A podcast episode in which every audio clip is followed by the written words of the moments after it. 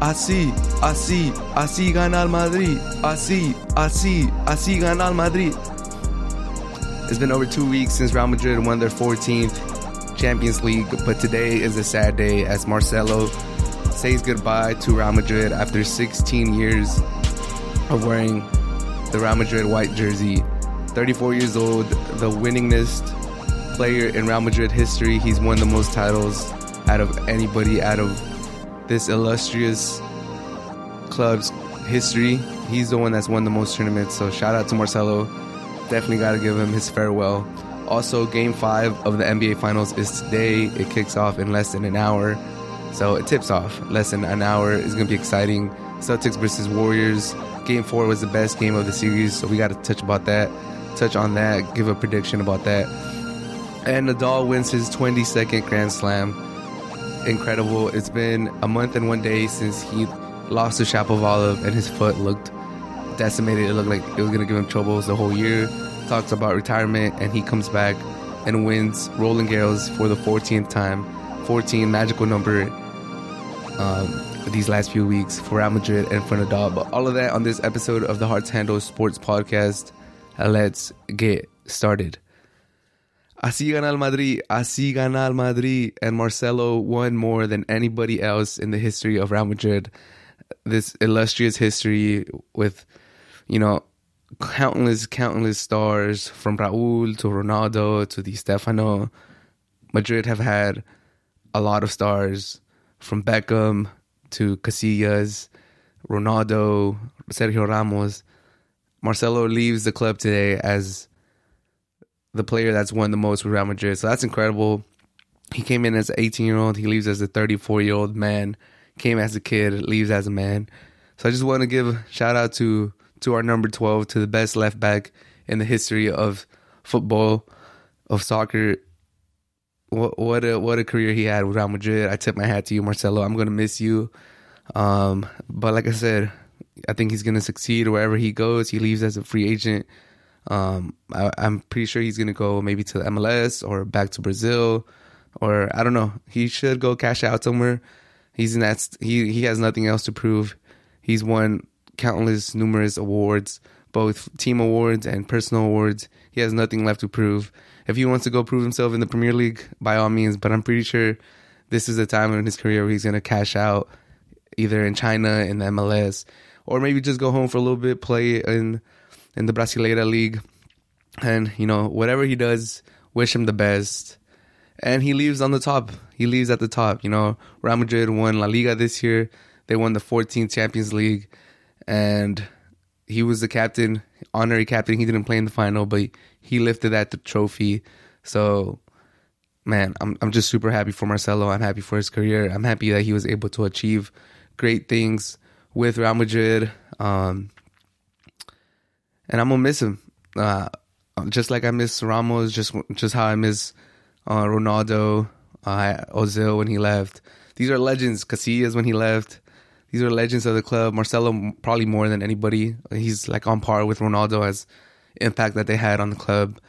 But I'm gonna miss him, and I'll definitely, you know, I hope that he he'll keep in touch with Real Madrid. He's definitely going to be an ambassador for years and years to come. I could see him taking like a coaching position or somewhere in, in the in the front office as the years go by. Once his playing career is over, I have no doubt in my head that Marcelo is going to stay around for Real Madrid. And as far as Real Madrid, I didn't get to talk about it, but Hala Madrid they win their 14th Champions League to cap off an incredible season, a magical season, a magical run in the Champions League where they went through City, Chelsea, Liverpool, PSG. Like that's that's incredible to go to beat Liverpool. You know, they have the coach of the year. They have like six or seven players in the team of the season for the Premier League. A lot of people had them as the favorites. Most people had them as the favorites. You got City, the Premier League champions, who have the best coach in the world with Pep. They have the deepest roster.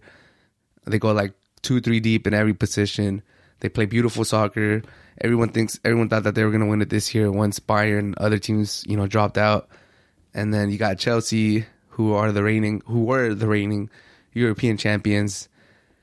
And then you got PSG who have you know, as big as the bankroll as anybody else. They got Messi, they got Mbappe, they got Neymar. Real Madrid went through all of them to win this championship. It's just a magical run. Benzema deserves the Ballon d'Oro, and it's just incredible. I, I don't know how many players are going to leave this offseason. Asensio might leave. Lucas Vázquez might leave. Marcelo already left. Bale is rumored to leave too. Oh man, it's gonna be sad. It's gonna be sad seeing all these players leave, but it's also exciting. It's also exciting. This Rudiger's coming on. Um, we got a young midfielder. We just added another one from France. I forget his name. I'm, I'm blanking out on his name right now, but you know, thing it keeps it moving. Real Madrid is a club that has huge goals, huge ambitions. Some people say that you know we don't give our our legends the respect that they need, that they deserve when they're exiting. But I think I think those legends understand the the winning culture, the expectations that Real Madrid has, and you know they lived through it. They embodied those expectations when they were there. So I think I think they understand. Like, yeah, I'm a legend, but Real Madrid. The thing that makes Real Madrid great is that they keep it moving. You know, yeah, we'll celebrate you. You'll have a spot in our front office if you want, but Real Madrid keeps keeps their foot ahead and keeps thinking forward. That's how they're able to be so successful. So yeah, Casillas maybe he could have had a better you know exit. Ronaldo too, but you know we keep it moving, we keep it we keep it going, and I'm glad Marcelo was able to have a great uh a great parade through Madrid.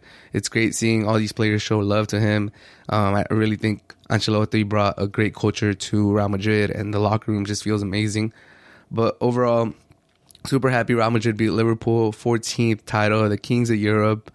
Um, I was just in Spain for a week, and it was great to Barcelona. I was in Barcelona for a week, and it was just great to uh, show my Madrid my Madrista self out there, just being super proud to be a Madrista. But yeah, goodbye, Marcelo. Thank you for an amazing 16 years in Madrid and Hala Madrid. Así, así, así gana el Madrid.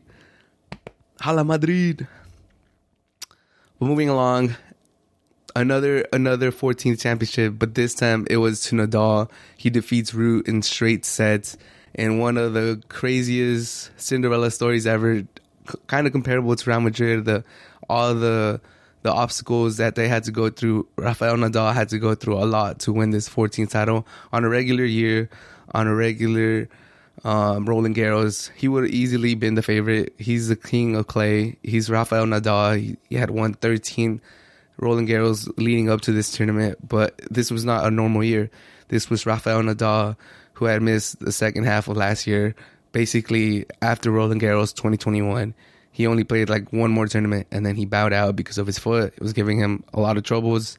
And then he had that magical start to the season, winning 21 straight matches, winning the Australian Open, looking like B's prime doll. And then he fractures his ribs. He's out again for, you know, two months, almost two months. He comes back. He's trying to get back into shape to have a good showing at Roland Garros. And then he his foot gives him troubles again this time against Shapovalov, where he dominated the first set, and you think like, okay, this is the king of clay. He's gonna wrap it up, and Shapovalov takes advantage of Nadal's foot. He's shown limping. He's not. He's not the same, and then um, he loses to Alcaraz. I believe in Monte Carlo, and you're like, okay, like his foot's bothering him. He's not moving the same. Props to props to uh, Alcaraz, but you know how much how much is Nadal going to be able to give us at Roland Garros? How much is his foot bothering him? Like he's not looking. The lead up to Roland Garros has not been smooth at all. You you have the ribs recovery that he's coming back from. You have his foot giving him problems against um, Shapovalov. If you have Alcaraz beating him in Monte Carlo, and you're just like, man, what's gonna happen? Like, is he gonna ha- be able to win? Is he even gonna be able to have a good showing? Is he even gonna make it to the semis, quarters? Like, and then he gets put in the in that t- the top of the draw where Alcaraz was, where Shapov, um, where Djokovic was. Actually, it was it was um, it wasn't it wasn't Monte Carlo. It was in the Madrid Open. Uh, I think Alcaraz didn't play Monte Carlo. My apologies, but um, you're just wondering like how much he's to be, be able to give you. You have Alcaraz in your draw, you have Zverev in your draw, you have uh, Djokovic in your draw, and so no matter what, you're gonna have to play two of those people on your way to the final, and then the other side is probably gonna be Tsitsipas or Medvedev waiting for you. That's the initial thought going into the tournament. And Alcaraz, you know, bowed out early, and that Djokovic match was amazing. It was it was another classic, and just the fact that Nadal was able to give us that performance against Djokovic after losing last year to Djokovic, after all the foot problems that he's had leading up to this, it was just it was just phenomenal, man. It was just incredible. And ah uh, man, it just shows the type of person that Nadal is and the fighter that he is. And man, I, I don't want to keep using the word fighter and like you know the never give up attitude because I think sometimes people use that use those terms and similar phrases to describe Nadal, and it diminishes the absolute genius that he is on the on the court. Yeah, he's a great fighter and he's you know he has that never give up attitude, but he's also an amazing tennis player. Like that forehand was just sizzling that whole tournament. His movement looked great. He plays smarter now. That backhand is definitely a weapon too. But man, and then that match against Zverev after an emotional, amazing matchup against um, Djokovic, I was worried because Zverev had shown a lot of a lot of uh, positive things against Alcaraz, and that was that was that was another just instance of Nadal never giving up he, the the way he managed to win that first set against Zverev was just ridiculous. Yeah, but you could point to Zverev kind of choking and not being able to put Nadal away, and um, that's part of what's held Zverev back through the years that he, he's not able to capitalize in on big moments and on the opportunities uh, on the opportunities that present themselves throughout the years. But Nadal was also like just amazing, like that that that winner he hit with the forehand running left um, with three break points, I think, in the first set. That was just ridiculous. And to fight off like three or four um, set points to win the set, that's just, it's, he's a madman. He's ridiculous. Every time he just keeps surprising me over and over and over and over and over again.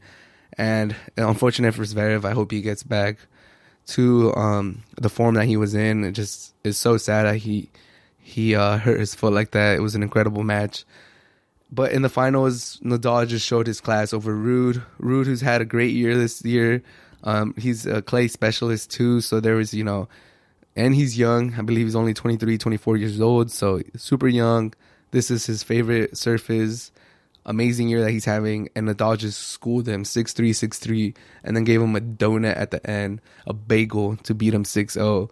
It's just incredible. The things that Nadal has is accomplishing is just ridiculous and now there's there's rumblings that he is going to play Wimbledon. I think his his uncle Tony Nadal has said that he will play um, Wimbledon. So you know I wouldn't put it past him. I think he hasn't played Wimbledon since 2019.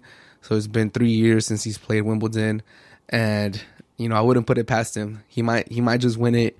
Um, is I'm just I'm just looking forward to Wimbledon. I know there's not going to be points. ATP revoked the points away from um, Wimbledon, but it's still going to be an amazing tournament. It's still a, la- a slam, and I still think most people are going to show up because you know there's still there's still the monetary side of it and just the the history of playing at Wimbledon, playing in grass, wearing all white. Like there's just so much history, and there's a lot of money into it, prize money. So why would you not play in a such a prestigious um, tournament in a prestigious site, and there's a lot of money to be made. So I think almost everyone's going to show up, and if Nadal shows up, Djokovic is going to be there, and I'm just excited. I'm waiting for the draw, and we'll see how Nadal does. I wouldn't put it past him to win 23, and it's just incredible. Nadal wins his 14th Roland Garros. I can't even put words into it. Before the big three came, the most anyone had won as far as Grand Slams was 14. Pete Sampras and Nadal has 14 of just Roland Garros. This man is ridiculous. I, will bow down to Nadal. He's in my go in my opinion, he's the goat. He's the goat for tennis, and you know we'll see how many more he's able to win with that foot. Um, I don't know what the long term solution is. Maybe there isn't a long term solution. I just know that they can't keep numbing forever. So let's just enjoy Nadal for as long as we have him. And changing topics, game five of the NBA Finals is tonight. Kicks off, tips off in less than an hour. Um, But we have the Celtics versus the Warriors, 2 2. Steph Curry on a one foot carry the Warriors to a tied series with 43 points. Man, he wasn't getting anything from Clay, absolutely nothing from Draymond, uh, very little from Wiggins. Wiggins, actually, Wiggins had a good game. He had a lot of rebounds, but definitely Steph Curry put that team on his back and willed the Warriors to a 2 2 series. And now they're going back to San Francisco, where the Warriors are pretty much unbeatable. The only team that's beaten them in the playoffs has been the Celtics. So we'll see if they could do it again. I think the Celtics pretty much cost themselves the finals not winning that game. That game was for the taking. There was points and instances in that game where the Celtics had to put that dagger in the Warriors. Just, you know, put that nail in the coffin, put them away, don't let them linger. And they couldn't do it. They had they had looks. Pritchard had looks. Brown had looks. Tatum had looks even Marcus Smart had some looks when they were like, you know, up six, up five, and you know, if you make a couple threes, and they were getting stops too. Like it was, it was maybe like in the the end of the third or like the beginning of the fourth when there was like, come on Celtics. If you're a Celtic fan, you were like, come on Celtics, put them away. And if you're a Warrior fan, you were like, man, we just need to get through this through this little little segment right now and hope that in the fourth Curry could step up and you know close the gap and bring us home. And he did. To his credit, Steph Curry showed out. He did bring him home and tied the series. But the Celtics, I think their coach has said too that if they just play their offense or they play correct the right way to play offense, then this game, this series should be three one. And I agree, they're a little careless. They missed some opportunities. They should be up three one by just the flow of the game. It, it all everything pointed towards the Celtics being up three one and now I think that's going to cost them. Honestly, I had the Warriors in six, um, and I, I, think it still might happen. Um, the Celtics, who have not la- lost back to back games since God knows when, it's been like months. Um, but I think they'll lose back to back games tonight. I think the Warriors are going to get more from Draymond. They can't get less. He's been absolutely terrible. His podcast has been good though. He gives, uh, he's kind of funny and he has a lot of bravado and personality. But they can't get less from Draymond. I think he's due for an impactful game, maybe like a 999 game. He might flirt with the triple double, but I think he's due for at least, you know, like a 8 points, 10 rebounds, 12 rebounds, 7 assists, 8 assists type of game when, where he's flirting with the triple double. I think he's due for one of those games. I know Tatum is due for a game too cuz he's been terrible. He he hasn't, you know, showed out and you know, we expect more from Tatum, especially this year when he's been a first team All NBA. But I think the Warriors, um, I think Clay's also due for a game. Like I said, Draymond's due for a game. GP, um, what's his name?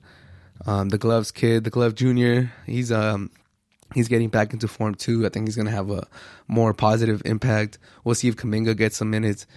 But I think the Celtics overall, I just think the Celtics blew it in Game Four. I think they should be up three one right now and going to the Warriors, going to SF to wrap it up. And if not, if they lose, then it should have been going back to Boston for them to wrap it up. But they they blew it, and now I think the Warriors are in the driver's seat. I think they win tonight at home, and then they probably close it out in Boston for Game Six. Warriors in six. That was my initial prediction, and you know, I don't care if I'm right or, or wrong. I, like I said, Warriors in six, but as a Laker fan, like I'm losing either way.